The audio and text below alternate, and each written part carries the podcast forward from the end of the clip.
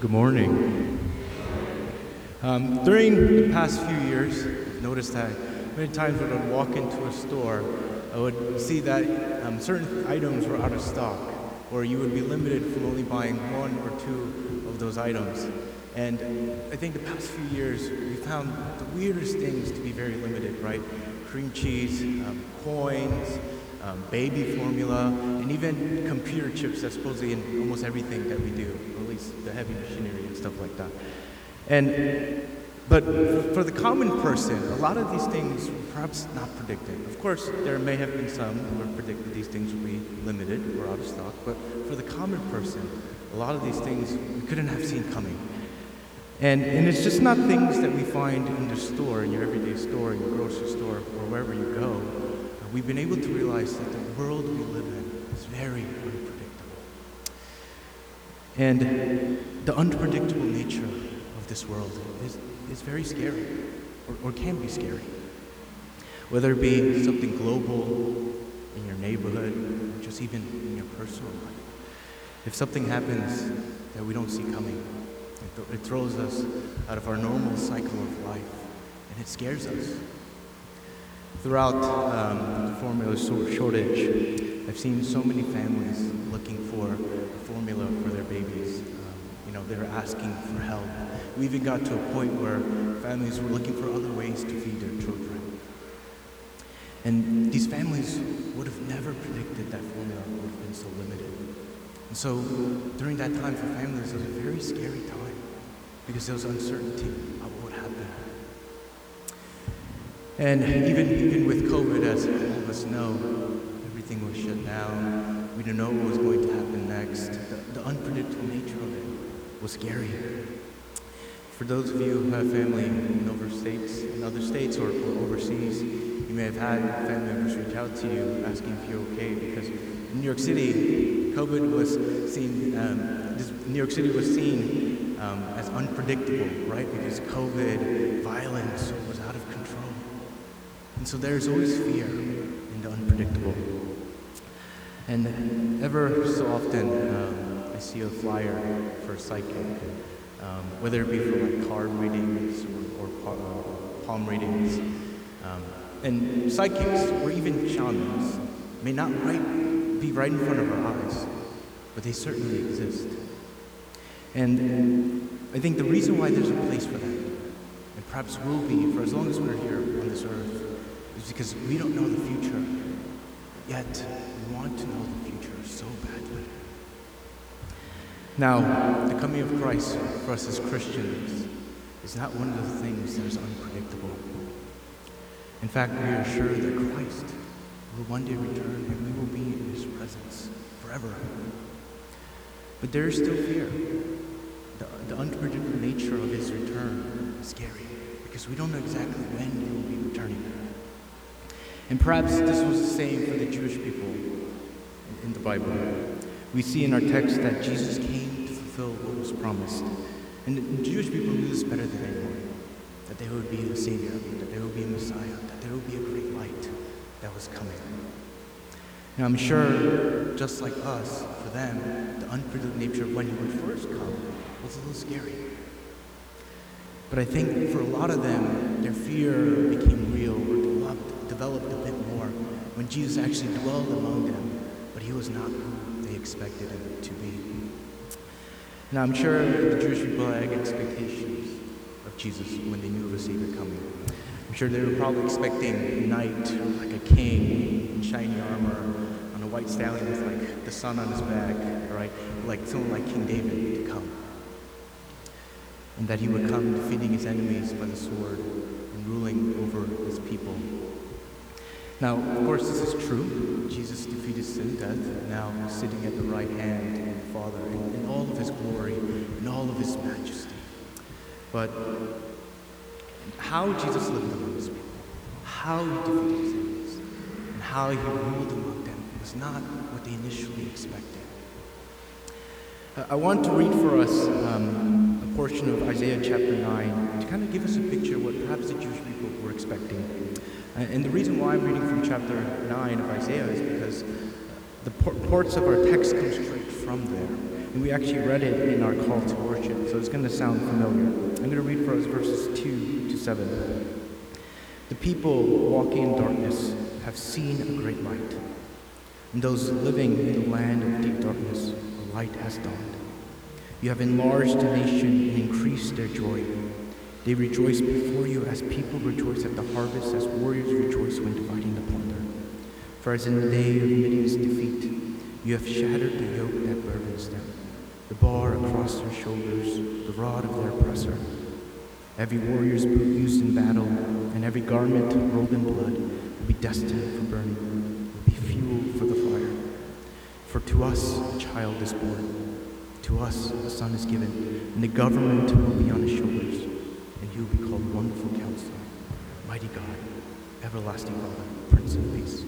Of the greatness of his government and peace there will be no end. You will reign on David's throne and over his kingdom, establishing and withholding it with justice and righteousness from that time on and forever.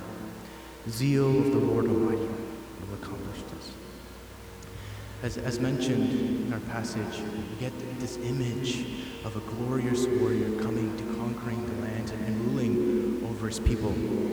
And we see what, that Jesus actually accomplished what was foretold in a way that no one could have predicted. Yes, in some ways Jesus did as it was predicted. He came as a son, he came as a child. But even for some, they can't comprehend the idea of Jesus coming to take the place of a human, of a lowly human. And, and it just didn't make sense. And almost everything that was foretold seem to match the description of Jesus. And most importantly, the craziest thing happened. Jesus died. No one could have predicted that their Savior would be crucified, would be humiliated, ultimately die a sinner's death. Even disciples didn't understand.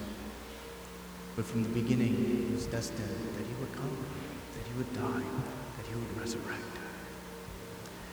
And in doing so, he would deliver a message, his message, and that this message would be for all of us. In our passage, it says that Jesus began to preach, Repent, for the kingdom of God, heaven has come near. Now, these are the words that we also hear John the Baptist say in his ministry. But, but a scholar notes that when John the Baptist says these words, they're placed in an Old Testament context that highlights his function as the one who will come before the Messiah in his kingdom. But when Jesus says these same words, they are also linked with the Old Testament context, but insist that Jesus fulfills the promises of the light rising to shine on the Gentiles. Jesus came to fulfill his calling. He came to keep the promises that were set forth. And so, in doing so, he came to bring the saving message to his people. And the question is, what is this message intending to do? In, in our, in our passage, there's a mention of, of darkness and light. It talks about people walking in darkness and those living in the land in the shadow of death. But in the midst of darkness, there's a mention of a light. It says that light has dawned. And there's this clear distinction where darkness symbolizes hopelessness, evil, and sin, whereas the light points us to something greater. It points us to hope. So ultimately, Jesus came to be the light, to rescue sinners, and to enter into the lives of the broken people.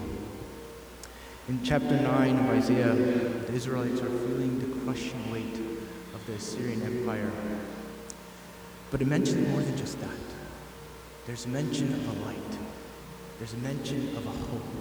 And here in our text, we see that hope being fulfilled. We see the light being, coming into this world. And this light and hope is only found in Jesus as he fulfills his calling, which was been promised to us. The prophecy that was given through all the Israelites, throughout all the Old Testament, is coming to fruition through Jesus.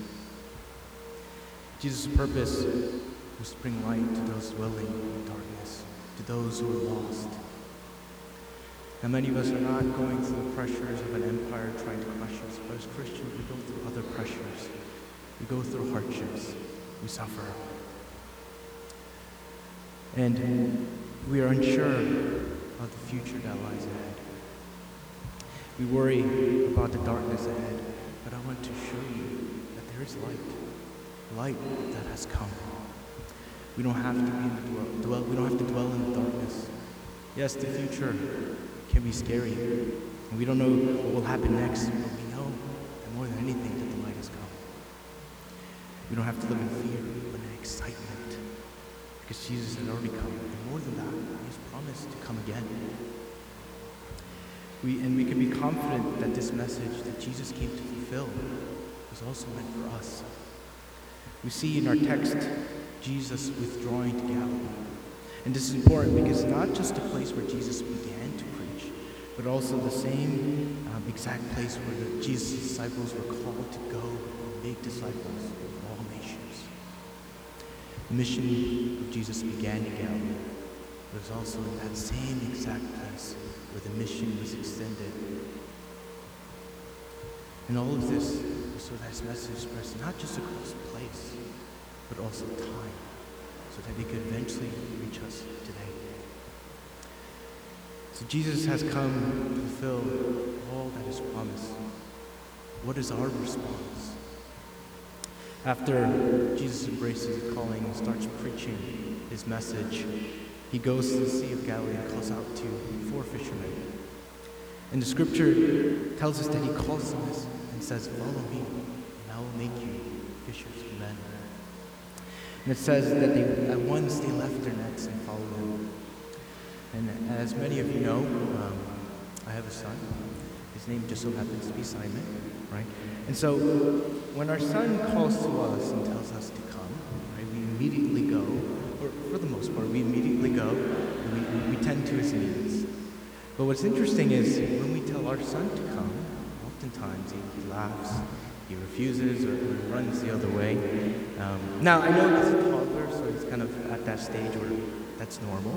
Um, but as I was reading um, our passage today, I was just trying to imagine these events taking place between the disciples and Jesus. And I was just so confused because my son doesn't even come to me when I call to him.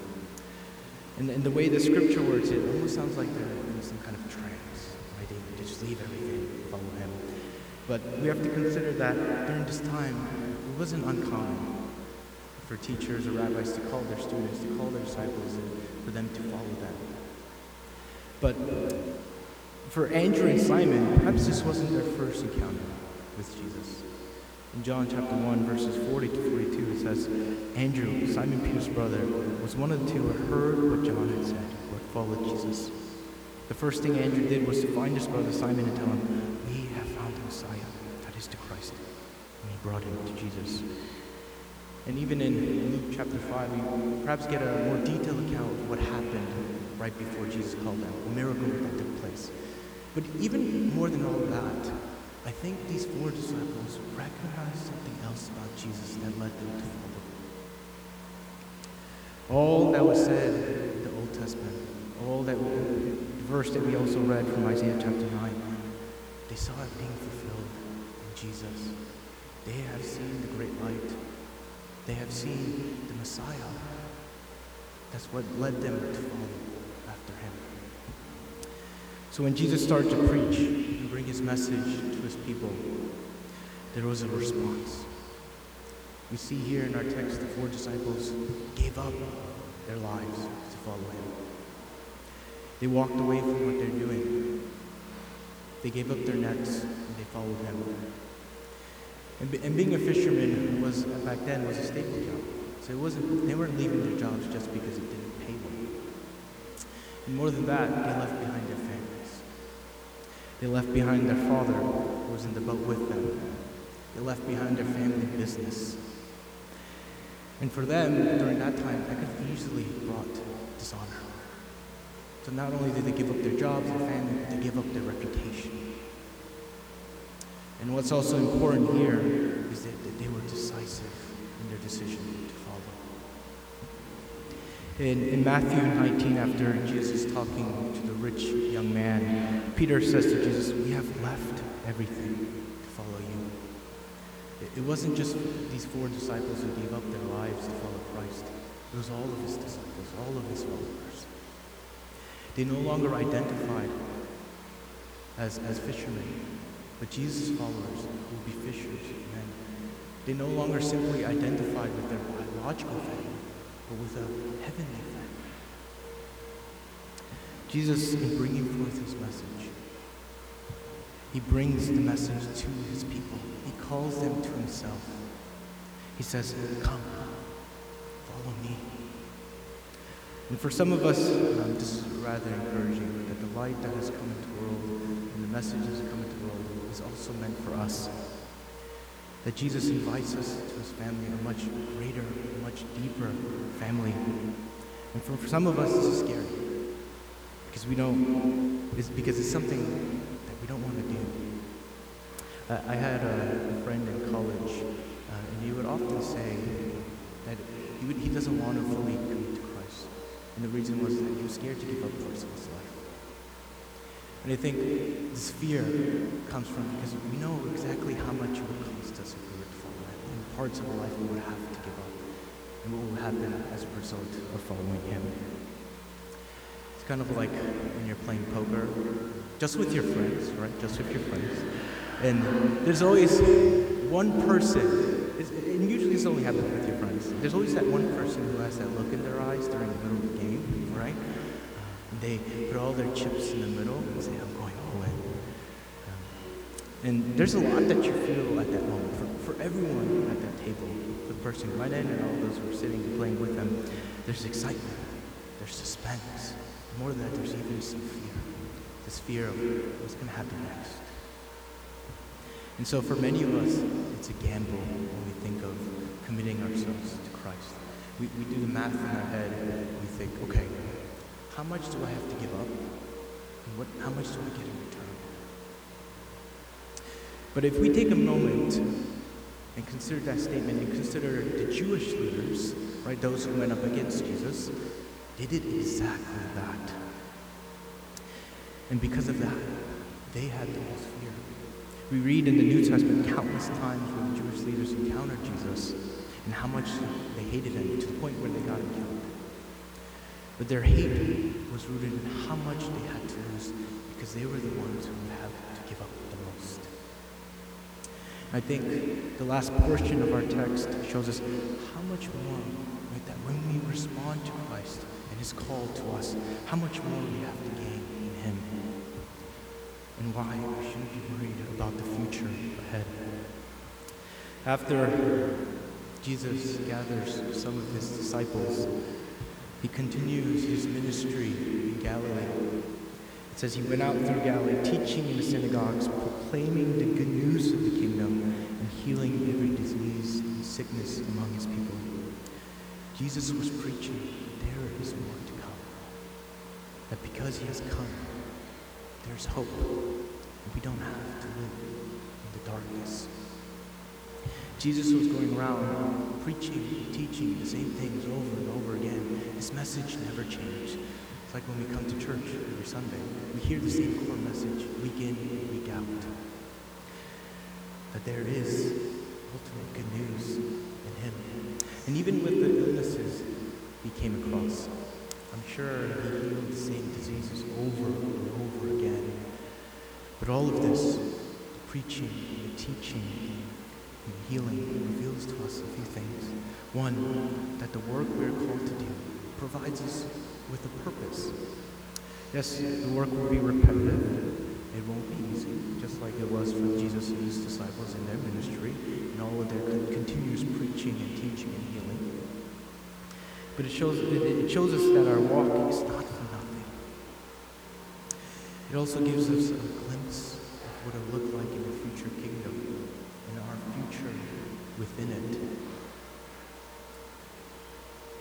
Jesus goes around healing people and saying that there's something much more greater than what is in front of us, what is on earth. That we will be filled with His presence and we will be filled with everlasting joy and love, and that we will be healed, that we will have blessings beyond our imagination. And this is the future set out for us. Going back to Matthew 19, After Peter tells Jesus that disciples have given up everything, Peter asks this to Jesus, What then will there be for us? And Jesus responds, And everyone who have left houses, or brothers, or sisters, or father, or mother, or wife, or children, or fields for my sake will receive a hundred times as much and will inherit eternal life. For those who are struggling with the faith unsure where you stand, or maybe you're just searching, our passage shows us that Christ has already come. The promise has been fulfilled. And of course, we, can, we can't tell when Jesus will return, but it's one of the things that we can predict because he's fully promised to us, just like it's been promised when he first came. To us, a child is born, to us, a son is given. He is the great light that we're longing and searching for. And because of who he is, he invites us into his family, he calls us his sons and daughters, and all the more in Christ, there's healing and there's eternal blessing.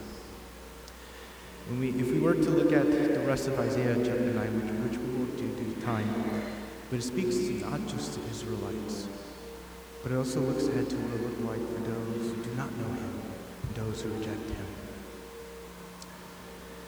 My, son, like I said, is at a stage in life where he is very active. So one day um, he was on top of the couch and was jumping up and down on, top of the, on the edge of the couch.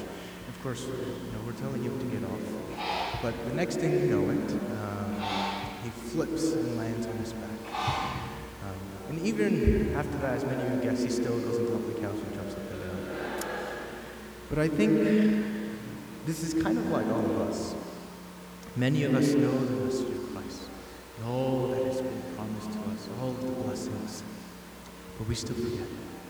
And we've even, even conditioned ourselves with less. Now, I'm not saying that we're, we're striving for perfection, right?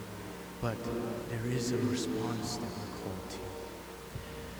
Francis Chan says this We've conditioned ourselves to hear messages without responding. Sermons have become Christian entertainment.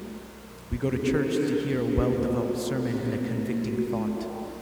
We've trained ourselves to believe that if we're convicted, our job is done. If you're just hearing the word and not actually doing something with it, you're deceiving yourself. The, the Christian life is more than just an experience or something that we do. It looks more like what we see disciples do when Jesus called them.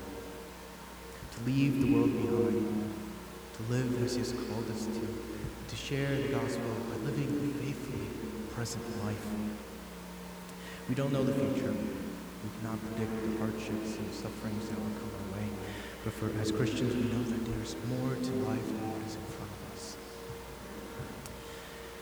And for those who've already answered his call, I want us to just take a moment and, and just remember that moment when Christ first called you and you've answered his call.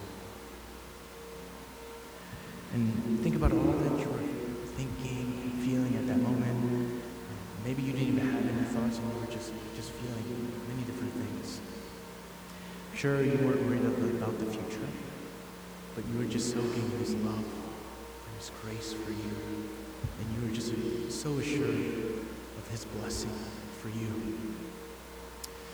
Be reminded of that moment when you first answered his call and be encouraged as you run this race. And for those who are still searching, who are still asking, that same love, that same grace, and all of the blessings that has been promised is available for you. Let's pray. Lord, you have come into the world and you have brought the news to us that, Lord, that there is more to life than what is in front of us. And Lord, that you have promised much greater joy, much greater peace, and a hope that we cannot imagine.